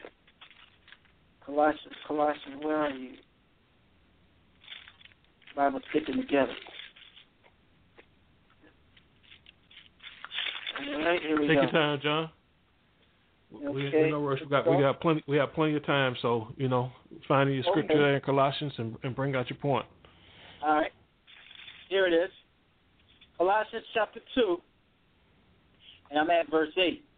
It says, Beware lest any man spoil you through philosophy and vain deceit, after, after the tradition of men, after the rudiments of the world, and not after Christ.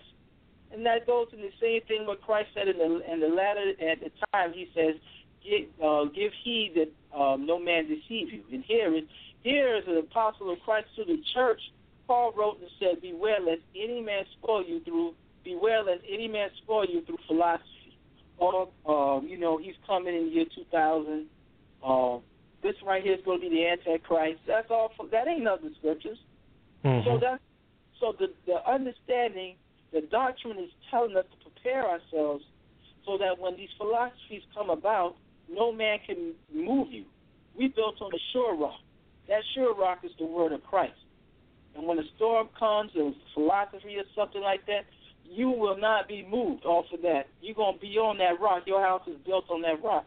So all this other garbage out here, you can um, dismiss, and then you can further re- reprove and rebuke and edify your people as being a, a disciple of Christ. And look, this is the way. The word is the word of Christ is the way. So beware lest any man spoil you through philosophy and vain deceit, deceit after the tradition of men, after the rudiments of the world, and not after Christ. Because Christ ain't, ain't never said that all this stuff gonna come in these different years and all this other stuff. I got I got the key. I got I got the book of the understanding of the end times. Christ ain't never said none of that stuff. Christ says what he told the apostles and what he told the apostles and that's it.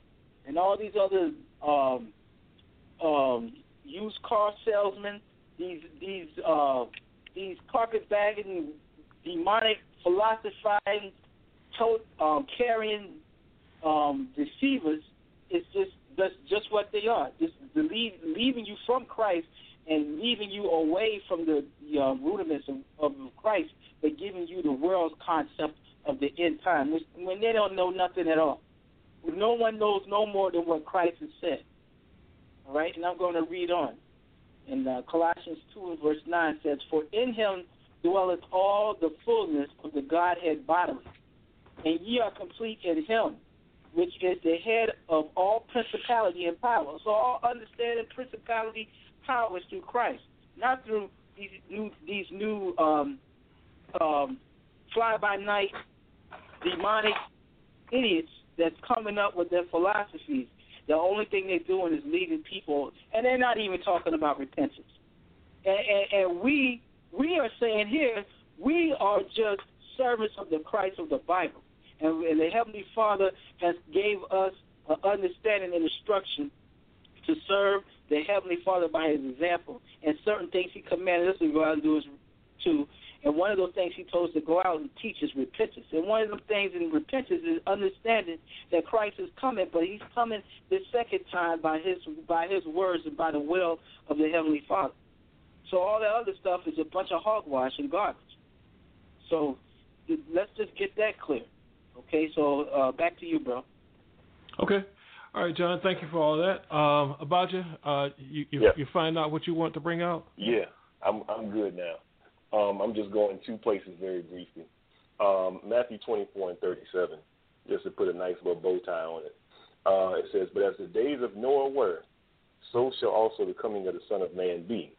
For as in the days that were before the flood, they were eating and drinking, marrying and giving in marriage until the day that Noah entered the ark, and knew not until the flood Hmm. came and took them all away.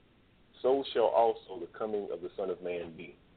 So I went there first because it says in many places, and this is just showing you, giving you a, a very clear picture of what the coming of the second coming of the Son of Man is going to be, meaning Jesus Christ. Because he said it was just like the times of Noah. You had people eating, drinking, marrying, and giving into marriage, and the destruction took them unawares because they were just going about their daily lives. Just like for us Wow. now, we have wars, rumors of wars, earthquakes in diverse places. You have men that are lovers of themselves. You got the murder. I mean, hell, you got the situation that's going on in St. Louis right now. That's a, a doggone powder keg waiting to uh, just explode. But the other point is that you have a lot more other people that's going on about their daily lives as if nothing is happening. So it's going to show you that, you know, this so-called post-apocalyptic picture that people have about the end times, that's that's fairy tale uh, or and fable.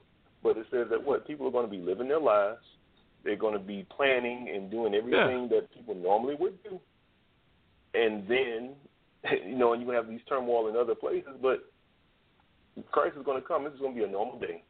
People Just an up, ordinary coffee, sunny work. day. Yeah, it might not be, might be overcast. you know, Could be raining, huh? is- yeah, I be mean, an ordinary that's the day, point, though. just That's like any other point. day that's, that's taking place. Just like any other day, any other Monday, any other hump day, any other Friday. I mean, it, it doesn't matter. That's why the scripture says in many other places that the Lord is coming as a thief in the night. And that's why it tells us to watch. That's why it tells Mhm. us to not be taken unawares. So I'm gonna close out uh, for my part with uh, the Book of Revelation 20, 22, because the thing is, is that okay, it's already been established. We don't know when the Lord is coming back. You read throughout the scriptures. Well, okay, so what do we do? How do we prepare ourselves? Okay, 22 and 12. It says, and this is the Lord speaking, and behold, I come quickly, and my reward is with me to give every man according as his work shall be. Because when you read through the scriptures and you look at the example of Jesus Christ, he taught repentance. But repentance from what? Repentance from, as has been said many times on practically every show that we have on the Body of Christ Radio Network, repentance from fornication, repentance from adultery, repentance from idolatry, repentance from hatred, variance, grudging, all of those things, extortion, all of those things we have to repent from. And if we don't, guess what? We're going to receive a reward for that too. But I'm going to read on. Verse 13. And uh, for those, if I didn't say that, I'm in the book of Revelation, chapter 22. And I'm at verse 13 now. It says that I am the Alpha and Omega, the beginning and the end, the first the, and the last. Blessed are they that do his commandments, that they may have right to the tree of life and may enter in through the gates into the city. So this is talking about the kingdom. He says that blessed are they that do his commandments. So it's showing you that we're not just going to walk into the kingdom any old kind of way. We're not going to be that whole philosophy of come as you are and stay as you are. Yeah, we're supposed to come as we are, but we're supposed to change. So that's why he said that blessed are they that do their, their commandments, that we may have right to the tree of life, meaning we have to earn our way into the kingdom of heaven. The death of Christ paid the, the, the penalty that we were supposed to receive under the first covenant. In this second covenant, now we have to earn that right to that tree of life through walking that through uh, the example of Christ. Because what's on the outside of the city? Verse 15. For without a dogs, meaning wicked men, and sorcerers, and whoremongers, and murderers, and idolaters, and whosoever loveth and maketh a lie. I, Jesus, have sent mine angel to testify unto you these things in the churches. I am the root and the offspring of David and the bright and morning star. So he gave those words to John the Revelator to preach to those churches that were in existence at that time, but also so that we in these days and times will have those very same words that we can recover ourselves out of the snare of the devil and follow his example and be lights unto those and help them repent as well. Back to you, brother. Okay. All right. Well, thank you, bro. Uh, John, I see you uh, look like you want to have a little more to say. Is that right? Yes, I do. Yes, I do. Um, you know, um, and also getting back also people saying, you know, he, this year he's going to be here, he's going to be there, and all that stuff. Let's look at what Christ says in Matthew's again. We're gonna. I'm gonna urge the listener audience, the public, when whoever listens to the show now or in archive, take the time to read Matthew's the 24th chapter, what Jesus Christ said about His coming. Okay, verse for verse, and understand. And if you don't understand, you could ask the brothers at the body of Christ via email uh, or cell number. We put um, the, the the cell number or email address out where you can ask questions, and we'd be more than more than um, delighted to give an understanding by the word of Christ back to you. But but Matthew's 24 and verse 23, Jesus Christ said this. Then if any man shall say unto you, Lo, here is Christ, or there, believe it not. So all of these people, well, you know, he's going to be up under a rock over there and and the in the the, the, the Caspian Sea and all this other stuff. You know, he's going to be there at this time and whatnot. That's that's madness. Uh, he, he's he's down in Texas, but you know he died. And uh, what's that guy? What's the dude name that they said he died? Jose Mir- Miranda de Jesus. Yeah, the De De De Hussein guy. Um. Anyway, say it one more time. You'll I ain't gonna Jose put your name. Miranda. Jose Yeah, Miranda. him. Right, him. So now Christ is saying, then if any man say unto you, Lo, he is here, he is here is Christ, or there, believe it not. So we don't believe that stuff. Not as a follower of Christ, okay? And this is the challenge that we're telling the audience. Don't believe, like Public Enemy say, don't believe the hype. Don't believe that hype about whoever saying he's here and all of that stuff. That oh, I'm in Miami or I'm in I'm in South Carolina, I'm in Montana. Okay, that stuff is madness. Okay, Christ says, "Believe it not." So we say, "Believe it not." Verse 24. For there shall arise false Christs. Christ is saying this now. In verse 24, there shall arise false Christs and false prophets. All right, you know them by their fruits. Just mm-hmm. like what so we so we can find out who the false. If anybody ain't speaking the words of Christ, and if anybody is speaking the words of the heavenly fathers in this Bible, they're a false prophet, including us. But we speak truly the words of Christ as it is written. Okay, so so it says, For there shall arise false Christs and false prophets, and shall show great signs and wonders. All right? It, it's even going to come a time when people, you're going to see people bring great wonders. All right? But yet, they ain't saying the word of Christ. They ain't saying the message of Christ was repent, put down the philosophies, okay? Even if they come with them great signs and wonders. I'm going to read on. It says, in, so much that if it were possible, they shall deceive the very elect. The scripture says, if it was possible. But we have a more sure word than, than signs. We have the word of the Heavenly Father. I don't care if you can make a, an elephant float. You and you ain't and you saying you Christ. You ain't Christ because you ain't came back like Christ said to come. He said he was coming back. So that's John, the I- end of that. I'll give you an example of what you're talking about there. Years ago, I don't know if you brothers remember it. Zoc, I know you're a boxing fan, so you probably know about this. Um, Evander Holyfield, his career was over because they had de- de- detected something that was wrong with his heart. So he went to uh, Benny Hinn, a faith healer, and uh, after seeing Benny Hinn, he went back to the doctors, and they couldn't find anything wrong with his heart. So he went back to fighting and uh, regained the title, and I think probably a couple of times, you know, after that. R- you recall that? Okay, Zoc, you might be on. Oh yeah, I'm sorry, I, I, I muted myself, but oh yeah, I recall that. And where is Evander Holyfield now? Right. Y- Right, but the point is, is, is what John was bringing out about people having uh, various signs and wonders, and people believe that these people are holy and that they are of God because of the miracles that they perform. but uh, John is bringing out how that uh, various men are endowed with uh, power by demonic forces to do these kind of things to deceive folks, and exactly, and and that the very elect of God could be deceived if it were possible, but it's not possible. So he's he's bringing out don't don't believe these things, don't fall for it, Exactly. don't fall for the okey doke. Exactly, and, and this is a scripture that that that addresses even that as far as these persons having so-called abilities and healing. I I can't remember where it is. I believe it's in Peter where it says, "No wonder that Satan himself being transformed into an angel of light." Mm-hmm. Y'all know what I'm talking about? I can't remember Yes. that scripture where it is specifically, but that's that's under the category of what you just described falls into Satan. And these in these days, especially excuse me, in these days and times, and when in which you've got so many religions, so many philosophies, so many people claiming that they are servants of God, even people claiming that they are God or Christ themselves, but yet and still, you know, even with whatever ability or or or, or, or uh, magical quote unquote attribute they may have, that that's nothing compared to the true God Almighty in heaven.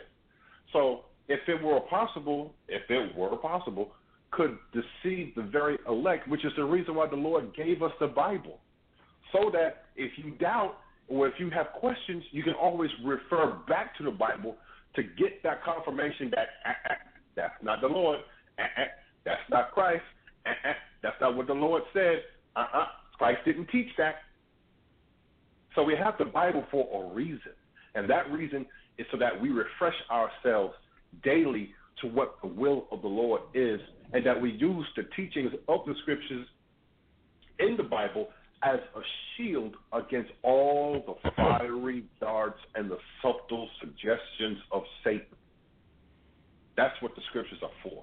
And also to prepare ourselves for that day in which Christ does return. Hey, Kazaki, do you want that scripture? Sure. Okay, how does it go again? It says it says something about and no wonder that Satan himself uh, transformed into an angel. I wish I could find it. Uh, I believe it's in the Peters. Okay. Transformed. Uh, Second Corinthians eleven fourteen, maybe. Okay, I'll I'll go see. Uh, and I could be wrong. It could be in uh, in uh, Corinthians. You said Second Corinthians eleven and what? Fourteen. Yep, here it is. Uh, I'll start at verse 13. It says, For such are false apostles, deceitful workers, transforming themselves into the apostles of Christ. And no marvel, for Satan himself is transformed into an angel of light. Therefore, it is no great thing if his ministers also be transformed as the ministers of righteousness, whose end shall be according to their works. So for all those ministers out there that's that's pushing this doctrine, that's pushing that doctrine, and using the scriptures to to uh, seemingly justify that doctrine, not more than ministers of Satan.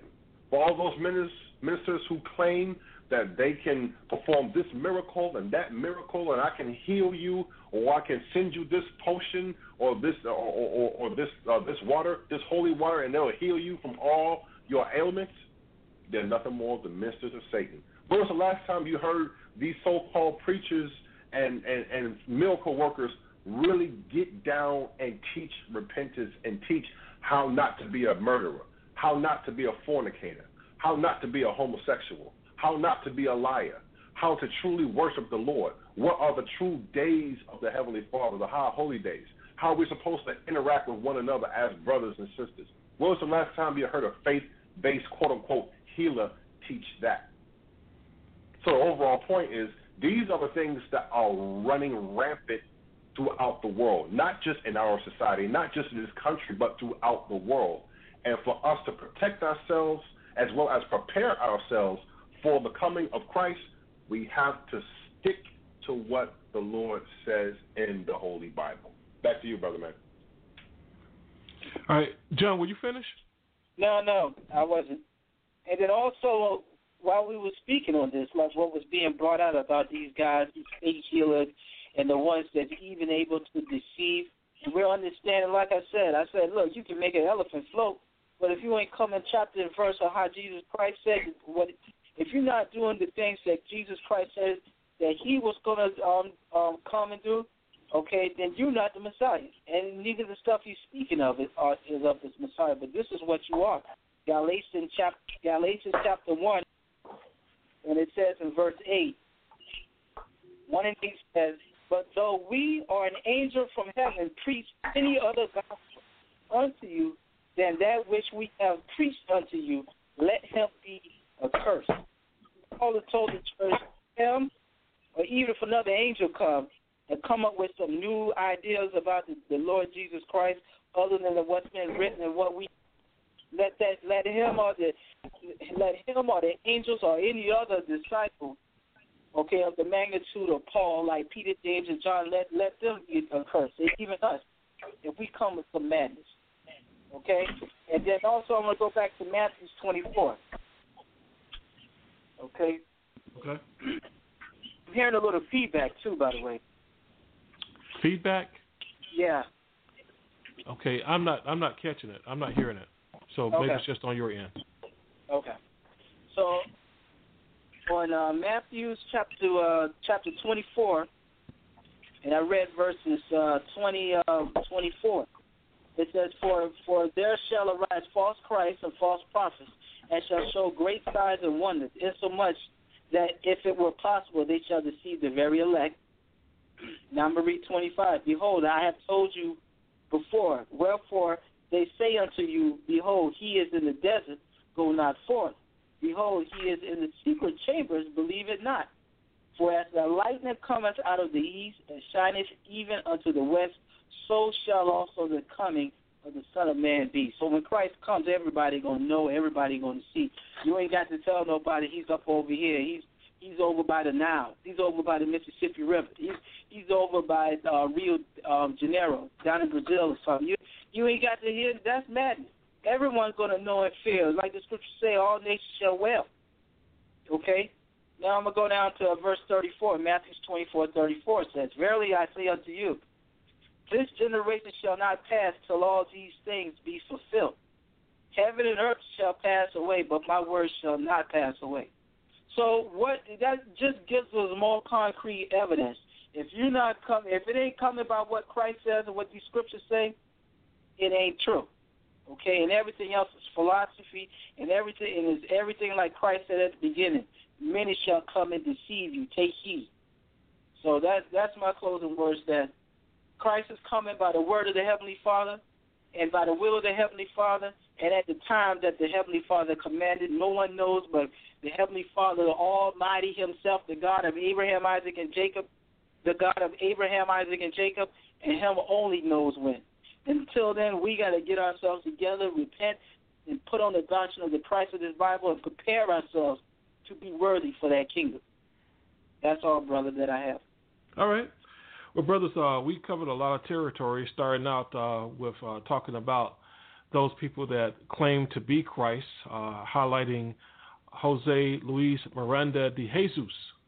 Um, from there to getting into a discussion about, you know, how you go about predicting uh, the return of Christ, what the clues the scriptures bring about, and so forth, to uh, really boiling it down to uh, what's the point of even doing that?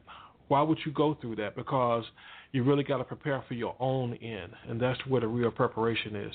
So, brothers, uh, you know, I really do appreciate uh, all that you brothers have brought out uh, through the scriptures about uh, you know this this whole subject in predicting uh, the return of Christ. Uh, but all gratitude and thanks goes out to the Most High in the name of Christ. And until next time, I'll say to you, brothers, and to the audience, shalom. Shalom.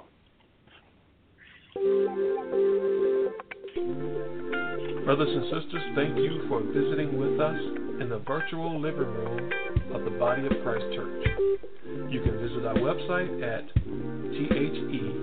thebocc.com or you can email us at bodyofchrist at ureach.com or call us at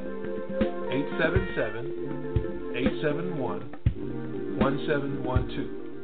Until our next visit, the Most High in the name of Christ bless you. Shalom.